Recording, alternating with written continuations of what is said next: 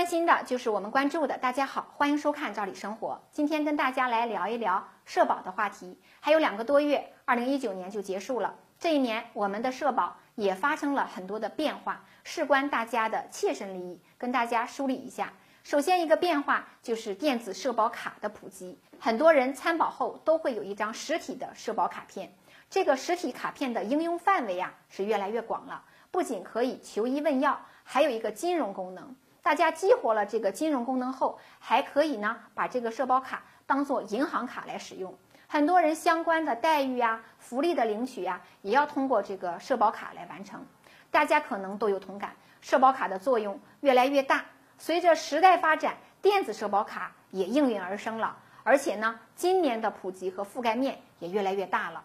关键是申办和使用都非常便利，大家可以用手机就能申办。功能和作用呢，等同于实体卡片。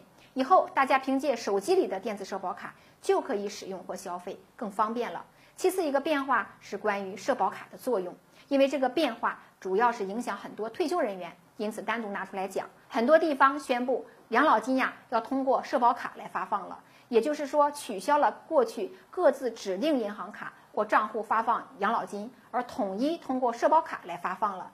可以说，社保卡的作用更强大了。最后一个变化就是很多在职参保人员关心的问题。按照大家的传统认知，我们的社保一般包括五险，也就是养老保险、医疗保险、失业保险、生育保险和工伤保险。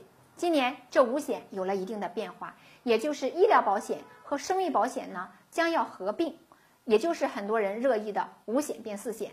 对于参保人来讲，个人权益上。并没有什么太大的损失，这只是为了方便主管部门行政管理。那么咱参保人之前是什么待遇，以后呢也一样不会减免。